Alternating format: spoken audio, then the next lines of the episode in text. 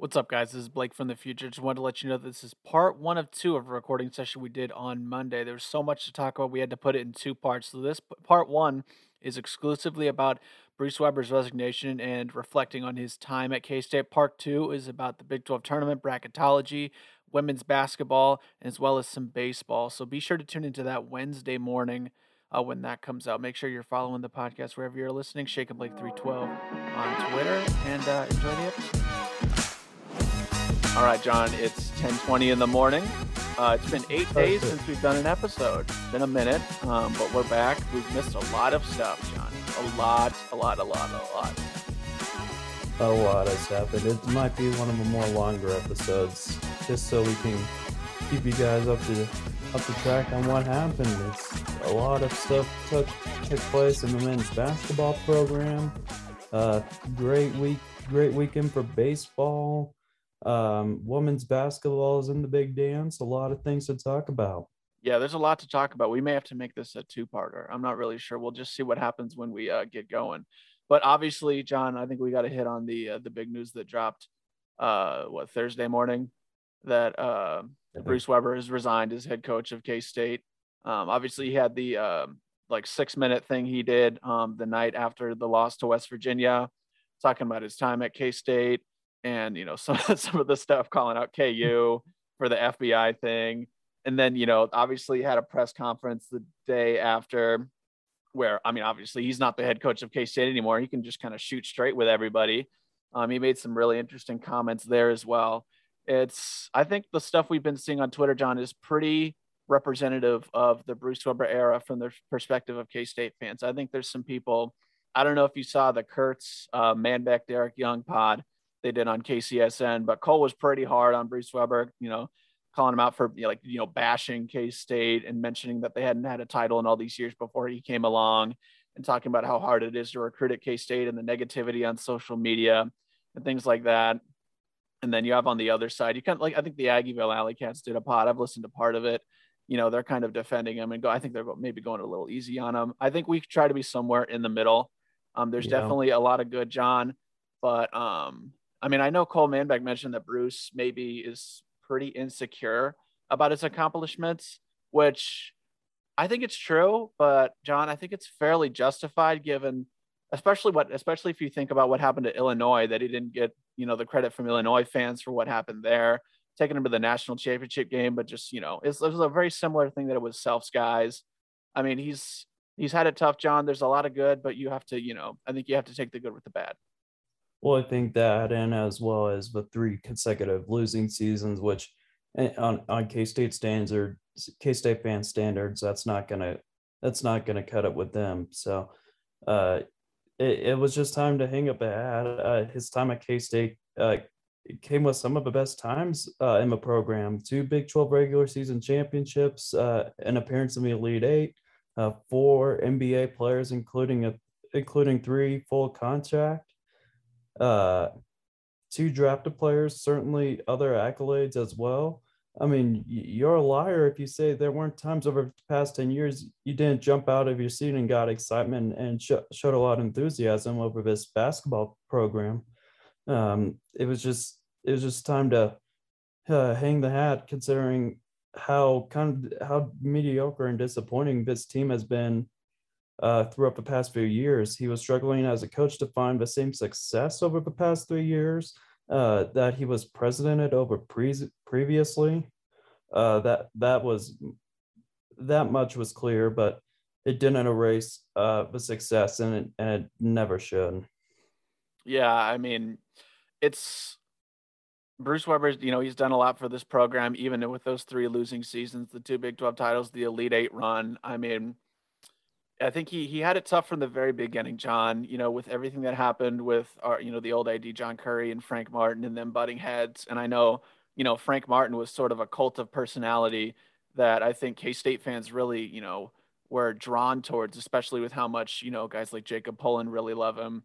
Um, and then to go from Frank Martin, who leaves, you know, he kind of gets pushed out because of the, I know Curry, I think wanted a little more of a clean cut guy, and that's what he got in Bruce Weber.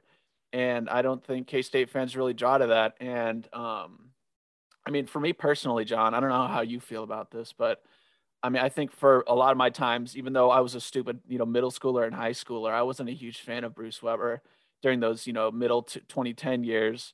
Even when we, you know, those year before we made the Elite Eight run, you know, in that season, we didn't look that great. Um, we just kind of got a lucky draw playing a sixteen seed and stuff, and getting to beat Kentucky was really awesome. But I think the fact that we were just never had a very good offense, John, really turned me off to Weber as a kid. Because obviously that's what, I mean, that's what a lot of fans, even, you know, to yeah. this day still to look for. I mean, I was talking to you about this earlier. We never had a top two hundred offense ever. The best offense we had was one hundred thirty-second in terms of uh, points per game. And uh, I mean, it was, it was Weber's first year. So you could argue that it wasn't his guys, you know, or whatever.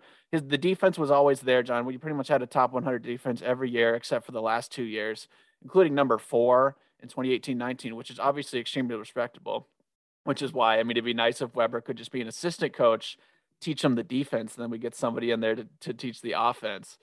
But I mean, especially me personally, you know, being from Newton and being close to Wichita and going to Charles Koch Arena to watch uh, Greg Marshall's Wichita State team, especially those twenty thirteen fourteen years when they were really hitting their stride and their offense was just so fluid, and they had some really, you know, they could get easy baskets, whatever they wanted.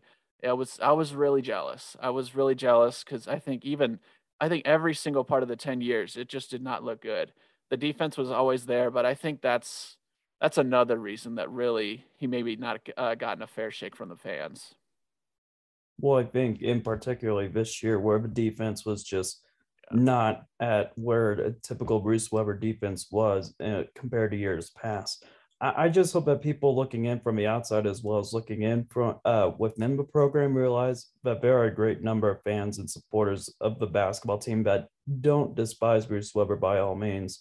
Uh, I, I've been able to appreciate what he was able to do despite what we were thought he wasn't especially great at at, at first. Uh, and for many of us, we highly appreciate the fact that he was able to do those things without the underhanded tactics, without flouting or skirting the rules, without openly cheating compared to some of the other schools uh, across the country. Uh, Weber did the, Weber did some of the stuff the right way, and there was no question our program has been squeaky clean about it the last ten years. Uh, we we should we should be proud of it. However, at a certain time, and but there came a certain time, and the decision was made uh, for it to be uh, back on Thursday, and. Uh, that the struggling wasn't bearable to watch anymore. Uh, us fans grew weary of having our hearts ripped away day in and day out, having to visit the cardiologist yeah. uh, a million times this season. Uh, the team just couldn't couldn't quite get there, and it's just kind of been it's just kind of been the it's kind of a theme over the past few years. K-State has been able to compete, but they've never been able to uh, win against some of these teams. Except for last year, which was uh, it, it was just a difficult year with for, COVID and everything for else. A, for a lot of reasons. I think any coach that would have been a rebuild year, really, with how young we were and everything like that. I mean, I, I think part of the reason, too, is just that Frank Martin revitalized K-State basketball after some after decades of struggling. And I think Bruce Weber, you could say he continued that. I think we're still in an era where basketball is still can be good at K-State after everything yeah. we've had. I I think oh I think it started previously with Bob Huggins, who That's was true, there yeah. who was there I think for one one or two years. He was it was uh, coaches like him and Frank Martin that got the fans uh, rallied behind him. He was just an he was just uh, he was just the type of guy that would get get everybody really going after he's uh, yelling yelling from here and there and everywhere, uh, getting. getting very mad on the court as well. It's just some of the things that made K-State basketball great back then. And Bruce Weber, while while while nothing by no means he's he's none of that. Uh, he he he at times he, he just kind of I don't know. It's it's kind of it, I think what we were just talking about earlier. Uh, earlier uh, during the season, we, we just haven't been delivering on the fan excitement overall. I mean, we had to promote really hard to try to get uh, students, I mean, even fans overall to get to go to the games. It was just kind of a rough look overall. Uh, besides the Marquette and K U basketball games, there was not really uh, as much anticipation uh, for a lot of these games. And I think part of that is just because um, the amount the amount of times K-State fans have had to go through kind of watching the product on the court. Yeah, I mean, ticket sales were at an all-time low this year for all, all ten years at Bruce Weber's uh, during his ten years at K-State. But I mean, John, yeah, you have to, I think you hit it. You know, he, he won two Big twelve championships the right way, which I think is really respectable. I mean, I think if you're one of those F B I teams, just be like, yeah, we cheated. Every other team cheats. We doesn't take away that we won a bunch of basketball games, but you know, that's what they can do. Whatever they can do, whatever they want to do. But if you're uh, L S U, it does take away your head coach. Yeah, we're just waiting on we're just waiting on Bill Self to finally uh, say goodbye get, to uh, get his light penalty. Get his life, get the life penalty uh, for K U to get the death penalty. I, I mean, we're, it won't happen, but man, that'd be the that'd be the greatest thing in the world. But oh man, the next if we ha- that happened, the next K U game, oh, can you imagine the chance? Oh my goodness! Oh, oh my goodness! I mean, I I, th- I got something to say about that uh, later on, but okay, but um, it was. Uh, it, it was just time. It, it, it, we a lot of fans kind of knew if the writing was on the wall. It was it was pretty much set in stone. If K-State wasn't going to make the tournament this year, um, then then uh, not not even not even the N I T would be uh, a clear cut for uh, K-State fans as well, because um, they they certainly won't accept an N I T bid to keep Coach Weber for another year. So uh, yeah. it, it was. It was just time to say farewell. Like, that, yeah, it, I think, I mean, Weber technically resigned, right? But I think the writing was on the wall. I mean, I know Gene Taylor talked with Bruce. I think they both knew that just it was time. You know, you have three losing seasons like that. I think it's an interesting conversation if we get a few games to go our way. Um, you know, maybe we beat we beat K U. Maybe we don't lose six games in a row to end the season. We make the tournament barely.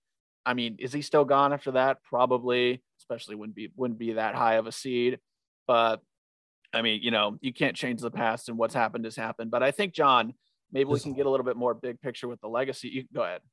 There's just a lot of what ifs overall. Oh we we mentioned countless times on this show. What if we were able to beat K U? Maybe let's just dominate the boards. Uh, what if what if we won some of these past few games, such as T C U at home, in which the one we kind of which we blew the big lead. Uh, West Virginia early on blowing the seventeen-point yeah, lead. Yeah. Um. Uh, what else? Iowa State at home. So many. Oklahoma State on the road. Just a lot. So many. Just a lot. And I and I think uh, going back to the offensive part, Bruce Weber. I'm going to I'm going to criticize one thing. He has just not been able to coach uh, during late game situations. Uh, I. Oh my goodness. It, it, we There's, we've we've seen this we've we've seen this a lot during the Bruce Weber era, and I mean this this year shows it probably the most uh, compared to anything else. Like we talk about some of the past games in which K-State did not manage to uh, play well uh, down the stretch offensively, um, with the games like LaSalle where uh, what I think Jordan Henriquez tried to drive it inside, didn't go, and LaSalle won the won the won the game, and then. Uh, going to U C Irvine. Yeah, uh, Barry Brown. Brown. Yeah, Barry Brown. Uh, I think threw the ball out of bounds. Uh, I think that's right. Well, I, I mean, be- I I was just gonna say, John. I mean, he picks up two fouls early in the first half. He doesn't play at all for the rest of the first half, which is classic Bruce Weber. So I, you know, which it's a coaching strategy, you know. But I mean, I think you also think of the K U game. Um, what year was that? twenty eighteen or twenty nineteen on the road. We had the chance to win. We couldn't. We took a terrible shot at the last second. It's just, it's been very frustrating, John, but um, I was just going to make the point. I think Bruce Weber is going to age pretty well. Um, if you just go on to K-State and look at his numbers, I mean, he has the third most wins, mm-hmm. you know, eleventh best winning percentage. He has the second most winningest team in K-State history, the twenty twelve thirteen team with twenty-seven wins. He has the, you know, tied for third winningest team as well. He has the third most N C double A tournament appearances. I think if, you know, ten year olds in, you know, twenty years from now, go onto this website and look up these numbers can be like, oh, this guy, you know, two Big twelve titles, an Elite Eight run. Like, he was a pretty good coach. But I think people won't remember is like, you know, the Marcus Foster years and, you know, him having to transfer. Cause what he put, what did he do? Did he post a picture of him like drinking on Facebook or something? Well, was, I knew that. And then there was also, was it, was it that I, I could have sworn it was like that, else, but I, I, I could be wrong, but um, there was also just a lot of roster term, turmoil, uh, as well. I mean, after the year uh, after we won the Big twelve championship, when K-State was pretty much facing the down year, they really had a roster turmoil with many players transferring. Yeah, Cardi Ajara, and yeah. And, and then just getting a lot of new guys in, especially this year with the likes of Mark Smith, Marquise Noel, Ish Massoud coming in for uh, Dejuan Gordon. I mean, we've we've seen uh, players in the past uh, become more successful at these type of programs. Um, yeah, I mean, even Angel Rodriguez. I mean, after the twenty twelve thirteen team, he went to Miami and he crushed it. He was scoring I think, like crazy. I think I think part of that was more of homesickness since it since he was uh, uh, near, I think, was a Puerto Rico, right? Probably. Yeah, I'm Puerto, not one hundred percent sure. But no, but um, you, you look at some of the players. Austin Trice, uh, leading Old Dominion. Uh, he, he's been one of our top scorers this season. Uh, Joe Petrakis, uh, he's leading Western Carolina to he, – he led Western Carolina to a fairly successful season as well. Um, so I, I think part of that as well, for uh, part of a criticism that I'm kind of questioning as well is the, the, the performances in the paint. I don't think we've had a – successful player in the paint uh, since Thomas Gipson uh, back back in the back in the early days. That's, uh, I mean, that's I mean, a, D, D, oh D J Johnson and um, McCall Maywing, they were serviceable, but not to the one, not to the point in which K-State fans were uh, not not thinking like, oh man, this guy's gonna yeah. do some massive damage inside the paint. Yeah, and, and the one game of Davion Bradford against Baylor in the tournament last uh, a couple of years ago. But uh, I mean, yeah, you're I mean you're totally and, right. The, and K, and Casey Uziego, he was shredding it during non-conference play. He yeah. just uh, he just could not contend with with anybody else in the Big twelve right then. Yeah, I mean, I know a lot of people are talking about hitting the portal for a big, you know, we really hope we can do that. You know, there's a ton of stuff to figure out, obviously, in the off season. Yeah. But, um, I mean, John, I think, you know, if we could mention a few favorite Bruce Weber memories, obviously the two Big twelve championships, you know, those were obviously, especially the twenty eighteen nineteen one. I think one thing to remember is we broke K U's conference uh, regular season title streak. I think or, that's another huge or, thing to remember as well. Yeah. I mean, I, I don't know. I don't. I know for K U fans' sakes, we're going to.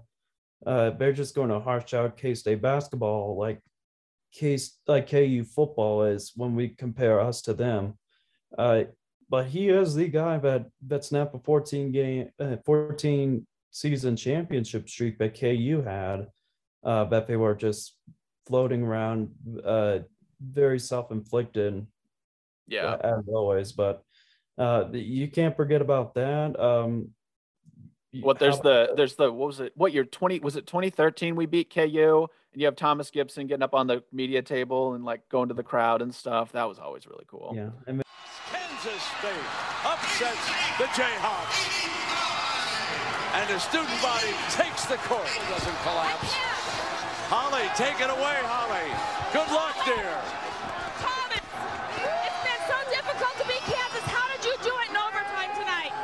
We just came out and played hard, and we always, we always talk about defense, and that's what we did. We competed for forty minutes, and this is what happened. And you also got the Kentucky win. Um, was Rodney Magruder's uh, last second win against Baylor? Was that, that was a good one? That was yeah, that twenty twelve twenty thirteen. Magruder off in time, got it, and Kansas State stuns Baylor.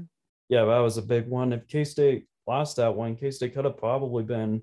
Uh, they could have they might have not won the Big twelve. Uh, yeah, uh, yeah, Big twelve title that year, but that was a big shot. I mean, you you fast forward to uh, the Barry Brown day, Barry Brown, Dean Wade, Kamal Stoke days, where uh, the drive to the hoop uh, against Kentucky that that was a great memory. Confusion. Barry Brown taking on Gildas Alexander. And he scores! Are you kidding? In amongst the trees. They go. We're on Gildas Alexander. No foul yet. And here's Gildas Alexander for three. No! It's over!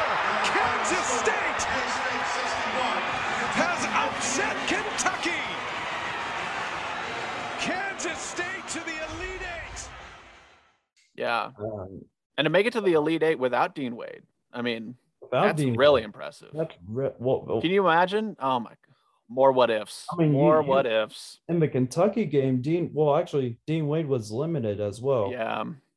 I mean, that, that was probably the best game I've ever seen McCall Ween play uh, from a K-State fan's uh, standard. Uh, Xavier Sneed was also doing well in, yeah, in the I mean, tournament that year. You have Mike McGurl. What do you have? Do you have eighteen against Creighton in that first game, which I mean really helped us get the win there, including a three-pointer, uh, including a, a four-point play in which yeah. he shot a fadeaway three, and Marcus Foster fouled him, and the K-State Marcus and, Foster. And the K-State fans just let let it, let it have him right yeah. there.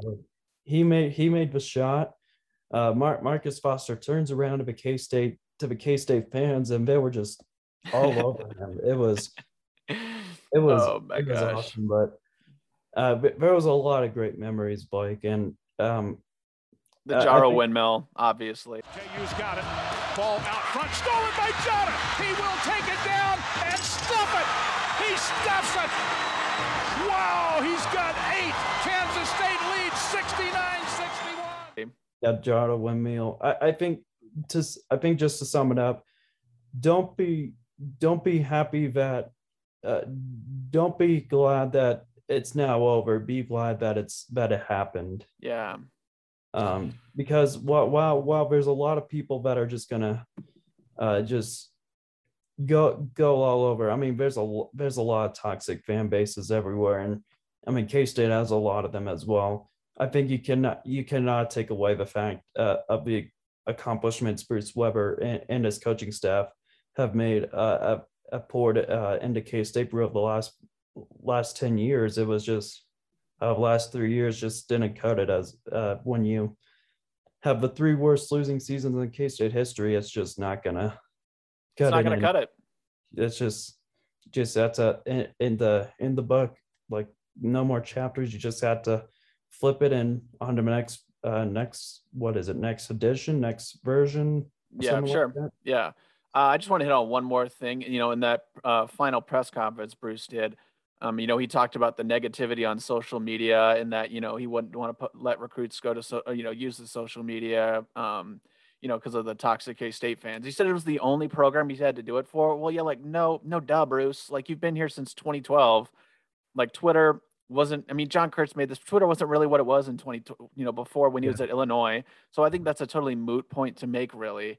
And I think, I mean, you know, I think every fan base has toxicity problems. I mean, I'm sure there's, you know, oh. every every fan base is like that, really. I don't think K-State is alone. We're not, you know, just like the it's I think that's a totally absurd thing to say. And I, I mean, think that's disingenuous to to like ex, you know, act like K-State's the only place where this happens.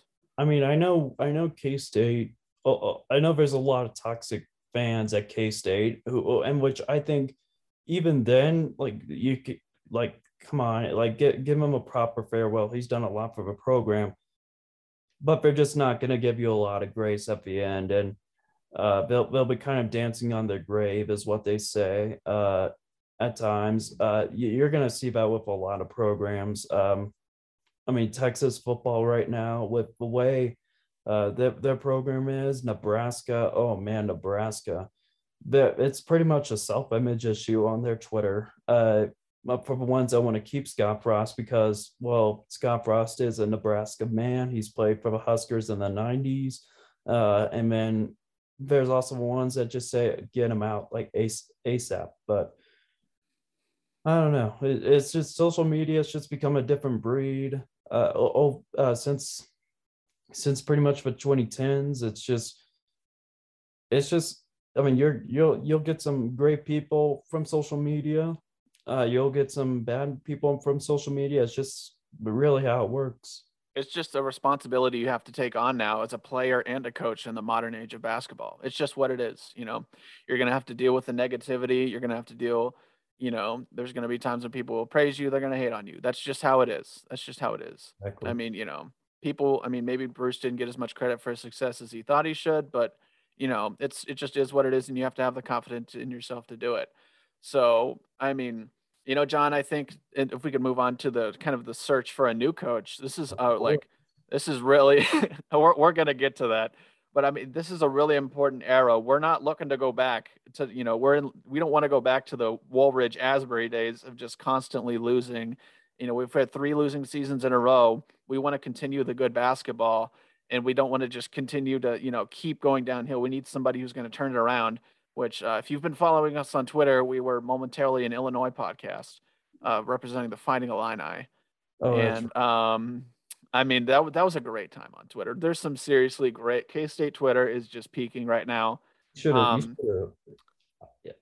Twitter for me, I was at my ultimate peak uh, right then. I, uh, I I had one of my senior day, senior, uh, senior picture photos um, in purple. I took out the I took out the purple and I just uh, inverted it, inverted the orange, orange right there. And I, I just, I was just letting Illinois fans have it, but I, oh. it's, it's too good. Yeah. If you don't know, I mean, we're really uh, looks trying to eye Brad Underwood, the head coach of Illinois right now, who's won back-to-back Big Ten regular season titles. He's a four seed in the tournament right now. They were the one seed last year, what they lost in the second round to somebody, but, um, I mean, if his buyout is at the moment seven million dollars, but he just got a contract extension, which will probably make it more than that. But I mean, Johnny played under Jack Hartman at K-State. He was an assistant during the um, the re- the rebirth era under Frank Martin. And I know Cole Manbeck mentioned this on their podcast that, I mean, I think, you know, uh, Brad Underwood is, is a K-Stater at heart. He's from McPherson. And I think he really, I mean, I think he understands the importance of what he did rebuilding K-State basketball. And I know he mentioned, Cole Manbeck mentioned that when he interviewed him, he was getting choked up about, you know, um, rebuilding K-State basketball. So I think he's a K-Stater at heart. I think he, re- I think he would love to be the head coach of K-State. I mean, obviously there's the kind of the, the answer he gave today about the head coaching rumors that it was kind of a, people are calling it a non-denial answer. Maybe we're just drinking the, the Kool-Aid, John, but I mean, I think Brad Underwood is the, at the top of everybody's list. And I think he's a guy who could put thirteen thousand five hundred people into Bramlage every single night. He's, he's pretty much been the uh, one. He's, he's been the guy. I mean, there's no other way to put it. I mean, we've heard, we heard some other names, but Brad Underwood, he's just, he's just the guy, but one that pretty much uh, has K-State. Like he, he has pretty much K-State basketball all around. He just didn't get his head coaching opportunity, in which I thought he should when John Curry was the athletic director. But um, right now, Underwood seems pretty happy at Illinois, has an extremely large buyout. You mentioned he has a very impressive contract with Illinois. Uh, we'll see how they do in the N C double A tournament coming up. Uh, even if K-State wanted him, would he be willing so quickly to leave the success and build uh, and build uh, for another challenging Big twelve job? Uh, it's the higher bet would bring the most excitement to the program, a lot. It would, but it might not be worth of the millions uh, be, because there's a lot of factors you're taking in uh, to consideration. You're gonna, not only going to have to pay for him, uh, you're, you're also going to have to look at some of the other stuff, such as, boy, where do I even begin? Um, Illinois is definitely not going to want to give him up. That's for sure. Illinois is not going to let him, not going to give him up. Uh, you also have to really put into consideration that, well, football is the primary is the is what K-State runs deep through uh, when it comes to when it comes to the budgets. So clearly, football is going to have a higher priority when it comes to money. Basketball is not going to get as much as many people want it to be uh, if Brad Underwood does come. So I think, I think for K-State, if I'm Gene Taylor especially, I'd make the call and make him say no.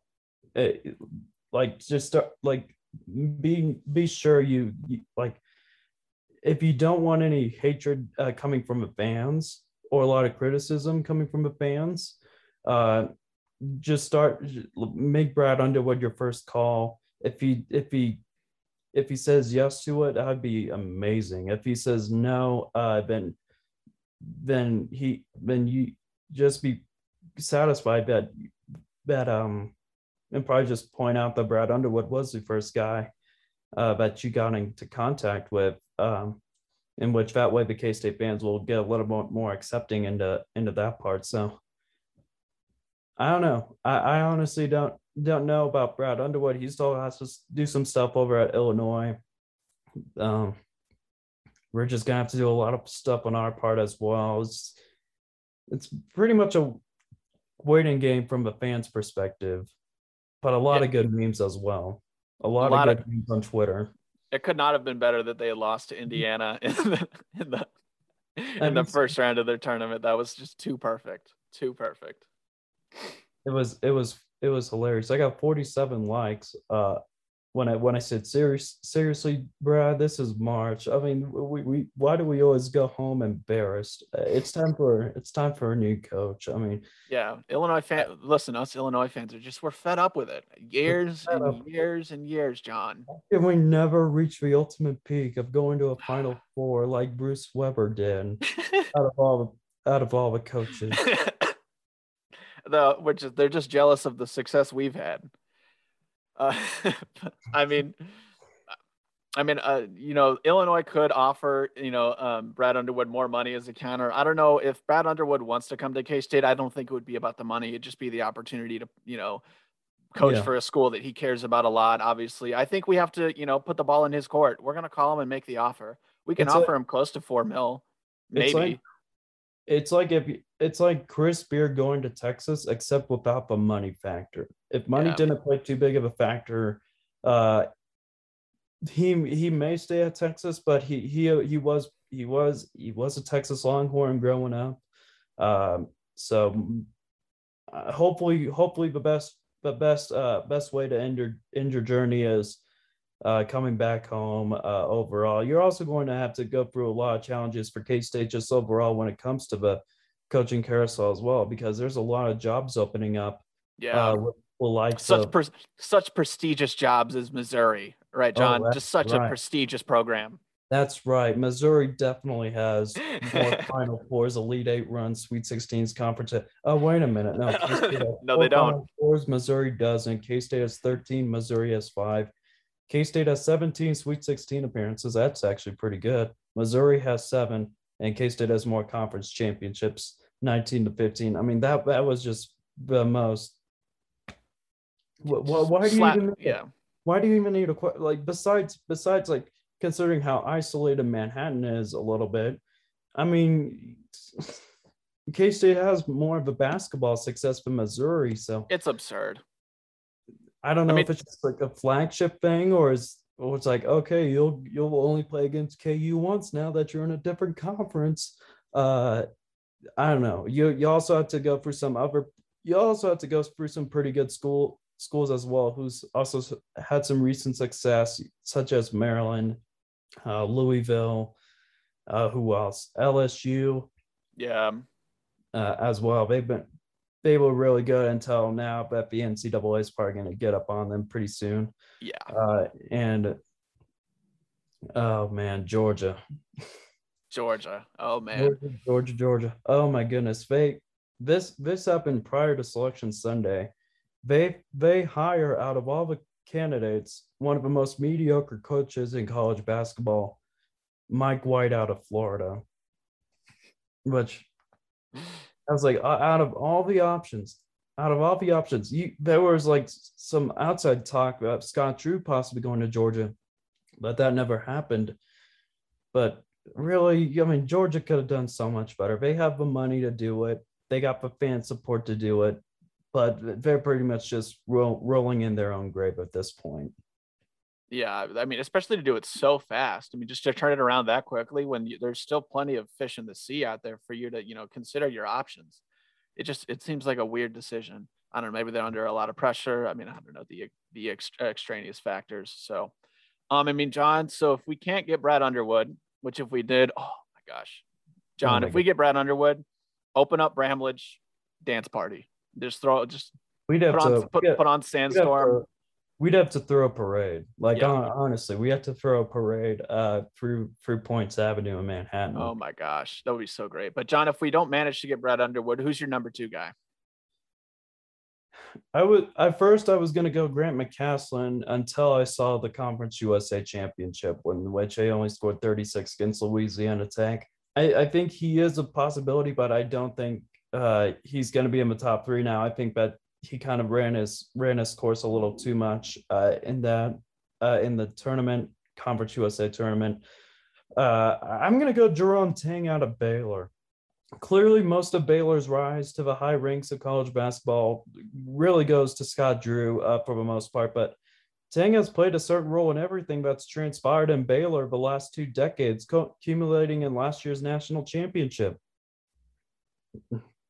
Much of, uh, much, excuse me, uh, much like how Tommy Lloyd took over Arizona uh, in the post-op offseason, perhaps it's time for Tang to run his own program. Uh, he's He's certainly very familiar with the Big twelve, having seen K-State uh, up close to dozens of games over the ni- last nineteen years. Uh, Tang could be the type of coach to take for, uh, to take K-State to the next level. Plus, it would, plus hiring him would likely weaken Baylor a little bit, so it, it could be a win-win for K-State. Yeah, I mean, what he's been with uh, Scott Drew since two thousand three. I mean, he's been with him the entire way. Obviously, Baylor's had their share of success. And I think, and I think he's probably ready for a coaching job. And I think to get a, you know, a job like K-State, I think it's something that he would definitely be interested in doing. I mean, you obviously, yeah, you mentioned Grant McCaslin. I've heard Chris Mack, who's just got fired at Louisville, go around a little bit. Niko think, Medved at Colorado State. I don't, I think Niko Medved, Medved, um, I think I think you probably have to scratch scratch him off the list now. He's yeah. got a contract extension at Colorado State, so I don't think that's going to be a possibility. I think Chris Mack could be a legitimate possibility with how well he's done at Xavier. A lot of um, five hundred plus win seasons uh, for the Musketeers. Uh, then he tried his magic at Louisville, and I, I think personally he just kind of got into Louisville for the wrong time, considering how many N C double A situations they were facing, and I don't know, just it was just all pretty messy over there. Yeah, I mean, I'm reading this E S P N article that they both agreed the sides were too toxic for Mack to continue, which I guess is sort of a red flag if you're looking to hire him as a coach. But obviously, you can't deny the success he's had at Xavier, um, which really, you know, I think helps add to it. Um, I know we're looking at the Murray State head coach, Matt McMahon. Obviously, I mean, he coached John Moran. He's thirty and two this season. He's had a ton of success at a mid-major. You know, we're looking, you know, there's there's a decent amount of really good mid-major coaches that you're looking, you know, could be looking for that um, that next step up to, you know, the best conference in college basketball. I think if K-State is kind of choosing to go on a similar route, kind of like to what Bruce Weber did, but maybe not to maybe not to the point where there's a lot of fans just like bashing on him. Overall, I think K-State could play a run at Mark Turgeon, the former head coach of Maryland. Uh, I, if, Turgeon, if Turgeon was the hire for K-State, one would could be concerned about what they were doing exactly, uh, well, what they did ten years ago, settling uh, for a retread hire. Yeah. Uh, but Turgeon has had a lot of basketball success, and more particular uh, in the state of Kansas. He played under Larry Brown at K U and was uh, a uh, It was uh, was a key part when the program won a national title in nineteen eighty-eight. Uh, he's been a head coach at four different different Division I schools with Jacksonville State, Wichita State. He led the Shockers to a Sweet sixteen, uh, taking Texas A and M to four straight N C double A tournament appearances. Uh, he's coming off ten and a half years at solid work at Maryland, leading the Terps to uh, into the Big Ten and really being a consistent contender. He just didn't get the job done. Uh, especially in the N C double A tournament, which that might also be a red flag as well. Uh, Turgeon is from K U. Uh, he had arguably his most consistent success uh, with Texas A and M in the Big twelve. Uh, his time in Maryland didn't end with great, with great success, but Turgeon could honestly do some great things like for a program like K-State. If he could turn Maryland into, into a Big Ten champion just two seasons ago, he could definitely bring glory back uh, to his home state, even if it's a program rivaling his alma mater. Uh, I, I, that's just one I. That's just one I would. Um, that that'd be one bet. I, I'd probably say he's probably uh, number three on my on my list. if anybody. Yeah. Yeah, it definitely wouldn't be a bad hire. I mean, he's obviously he's a Topeka native. You know, he went to K U, so that there's an obvious connection there. I think the thing is, like, he's fifty-seven, yeah. and I don't know. Well, I think we're we maybe well, are so looking. For... Well, so is Brad Underwood too. Yeah, that's yeah, I guess, but I, he, there's just a little bit more hype around. I just think we're kind of looking for him, like yeah. a something not as. I just feel like that would be a really mediocre hire, just for me personally. I think I think, I think overall for. I think what you're looking for, and I think what a lot of K-State fans are looking for, is the guy, type of guy that just brings the energy and enthusiasm onto the court and gets his guys uh, ready to go every single game. That's got you like know, a kind of a brand. I mean, I don't know. Bruce Weber was just kind of. I mean, I think everybody liked playing for Bruce Weber, but he just didn't seem to. I mean, some like of the he, Bruce Weber slow starts were a signature of the you know his ten years. It just didn't feel like he was a. Or, you know, Slow starts or slow, slow starts to the entire season. I mean, not just or, uh, individual games or uh, losses that re- that come from fifteen point comebacks. All of a sudden, that we're talking uh, about, which I don't want to be reminded of that, of that because that clearly shows that I have P T S D. But uh, yeah, but I, I'm I'm I'm looking forward to seeing what K-State can, what Gene Taylor can do, especially. Um, Throughout the coaching carousel, there's also there's a lot of great names. I think Tim Jinkovic out of S M U was another good option as well. Uh, they fell short of an N C double A tournament, but he led S M U to a pretty good season as well. Um, uh, what else? That that that might be one of one of my other considerations. Maybe Dana Ford out of Missouri State, Darian DeBras yeah. out of Drake. Maybe going to the Missouri Valley a little bit, possibly. There's just a lot of options all around, and I'm sure. Uh, if they were, if the coach was going to call, I'm sure they'd be ready to take the opportunity, especially at a great program, at a historically proud program like K-State, and which honestly, uh, even uh, going back to the Bruce Weber conference, he did mention how much K-State lacks uh, in terms of, uh, like in uh, terms of recognizing uh, some of the history within the program. Uh, which, yeah. If we want to talk about that a little bit as well, we can do that. But uh, I, I think K-State overall is is a fantastic is a fantastic basketball atmosphere. It's it's not Kansas. It, I, it's not Kansas. They'll never be Kansas. Well, maybe until the N C double A comes up on them. But it's a it's a it's a it's a program that yeah. they can be proud of, uh, and a and a program that they can get behind when when they're when they're doing. Uh, when they have some str- strong success. Yeah, I mean, there's no point in trying to be K U. I mean, they're a blue blood, absolute dynasty in, in basketball, and everything they've done is extremely uh, commendable. But I mean, I think, yeah, Bruce is definitely right, and a, a point to mention. I mean, it's been a while since somebody's name has been hung up in the rafters. You know, mm-hmm. Jacob Pullen's name isn't in the rafters. Michael Beasley's name is in the rafters. Who knows how long it'll take for Barry Brown and Dean Wade to get up there? You know, if they do, I mean, who's the last? Who's the last guy to get put up? Mitch Richmond? I, I honestly sure. have no clue. I, I think I think for Jacob Pullen as well, there was just been some time constraints as well because he wanted a, I think a lot of people, uh, I think like everybody on the team to. Yeah, and he wanted Martin there too. Yeah, he wanted Martin to be there as well. That was just not not gonna work. Um, maybe maybe we'll see what happens because he, he's kind of seeing his final years at South Carolina as well, so.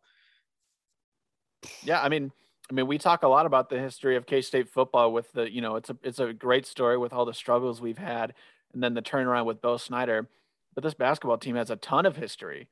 I mean, you know, Tex Winter was in The Last Dance. Like, uh, um, you mentioned you mentioned like the, the football team. They were low. They were really low in the in the late eighties. Um, but if there was not if if there was a sporting event that they'd go to. Uh, to hide away the football shame, it'd be going to the basketball games and seeing a, seeing a really competitive K-State team. Uh, they've also shared a lot of Final Four experiences back in the uh, back in the early fifties, early sixties, um, with, with the likes of, um, uh, what's his name? Ernie Barrett, Mister K-State. Yeah. Uh, just a lot of, just a lot of great names. Um, overall, Tex Winter as well.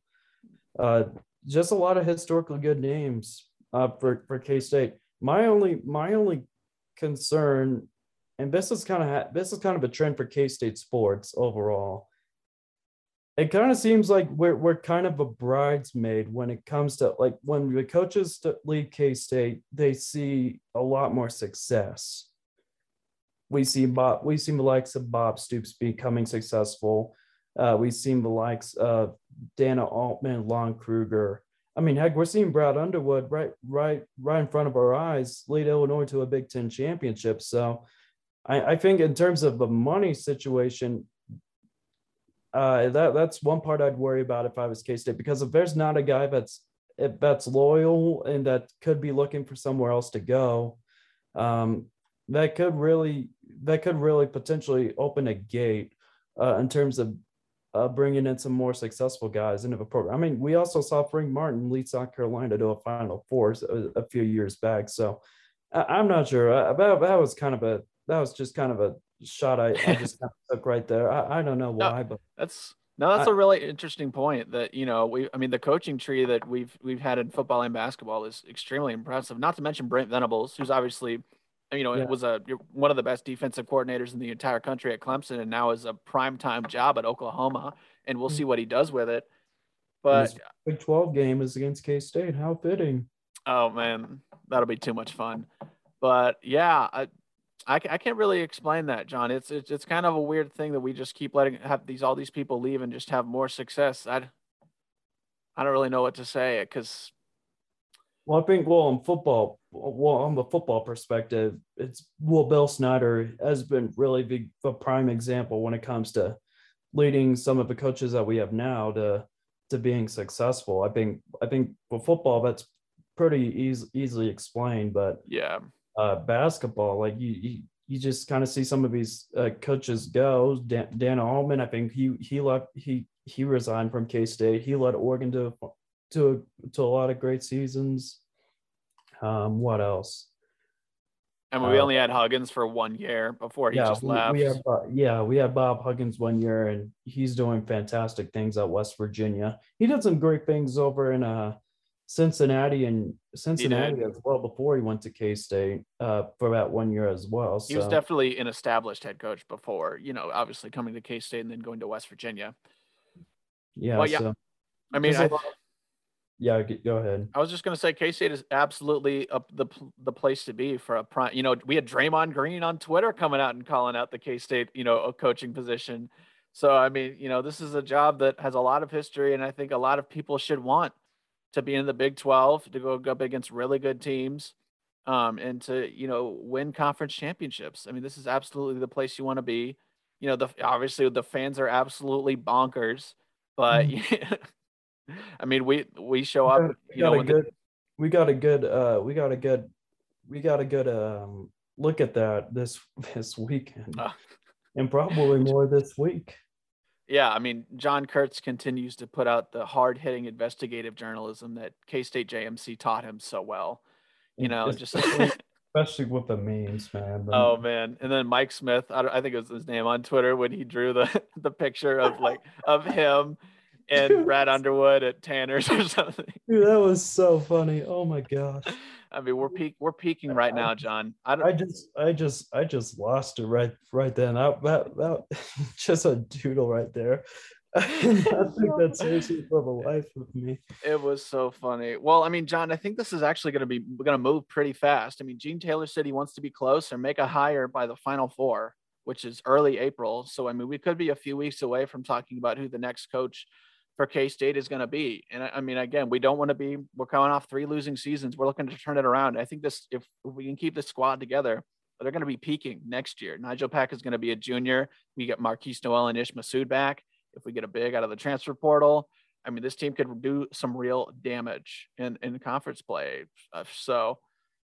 And you also bring in some strong phys- phys- physicality from Selton McGill as well. So, um, Oh, you're also bringing in Taj Manning uh, out of recruiting as well if he decides to stay committed to K-State. So um, that's another thing too. If there's, a, if there's a lot of if, if the players do remain committed to the program, regardless of the head coach, this team could go a long way. This this team could really go a long way. I think last year K-State was almost there. They just kind of they just kind of they just kind of get a few final pieces together, which inevitably set them kind of a kind of back to uh, the early part of the Big twelve season.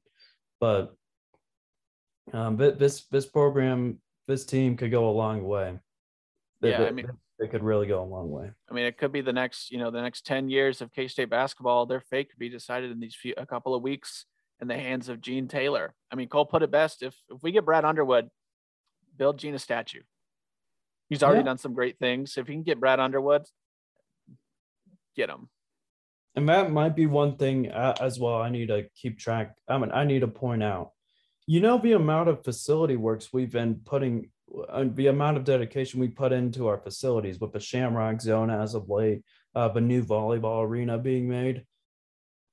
My opinion is this: after all those facilities are are complete, maybe do a little bit of flourishing on the east on the east side of the football stadium, and maybe Bramlage as well. But after that, cut it with the facility plans, because I think K-State has now proven that they are a Power Five school when it comes to facilities.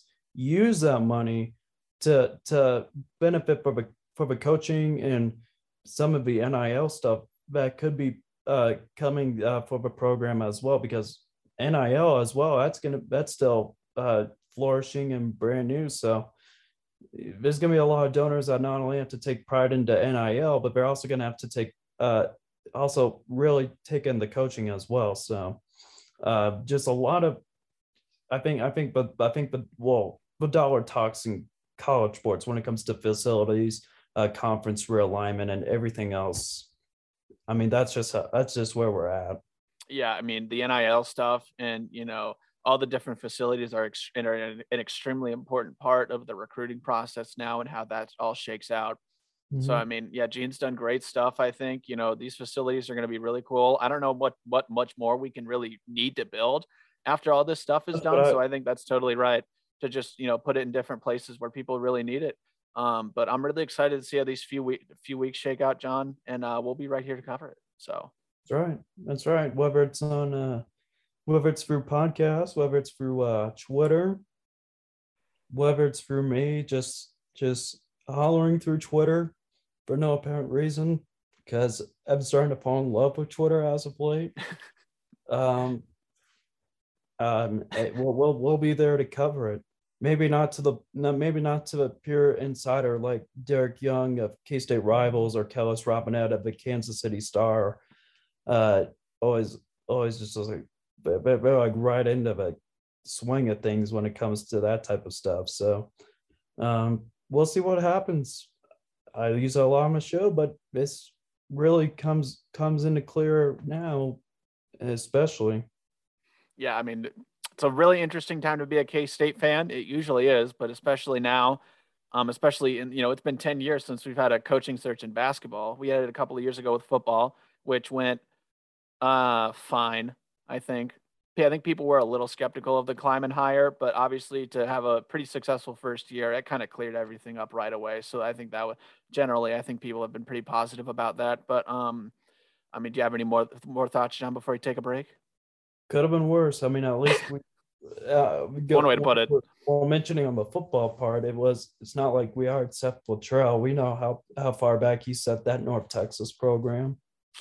Yeah, that I mean, it's that's definitely interesting, like a sliding doors moment, you might say. But um, I mean, I can't wait to. It'll be really interesting I'm to see how this how this coaching, how this hiring process goes, and it'll be really fun to talk about whoever we hire and what the future holds for K-State basketball, because um, this is this is a program that expects to win, and I think I expect this team to you know have a successful season next year. So, so I think with that we can go ahead and wrap up the. Uh, the uh, Bruce Weber, you know, legacy and the new coach search talk, and we'll take a quick break and be right back here on the Shake and Blake Show with Blake Crawford and John Rose.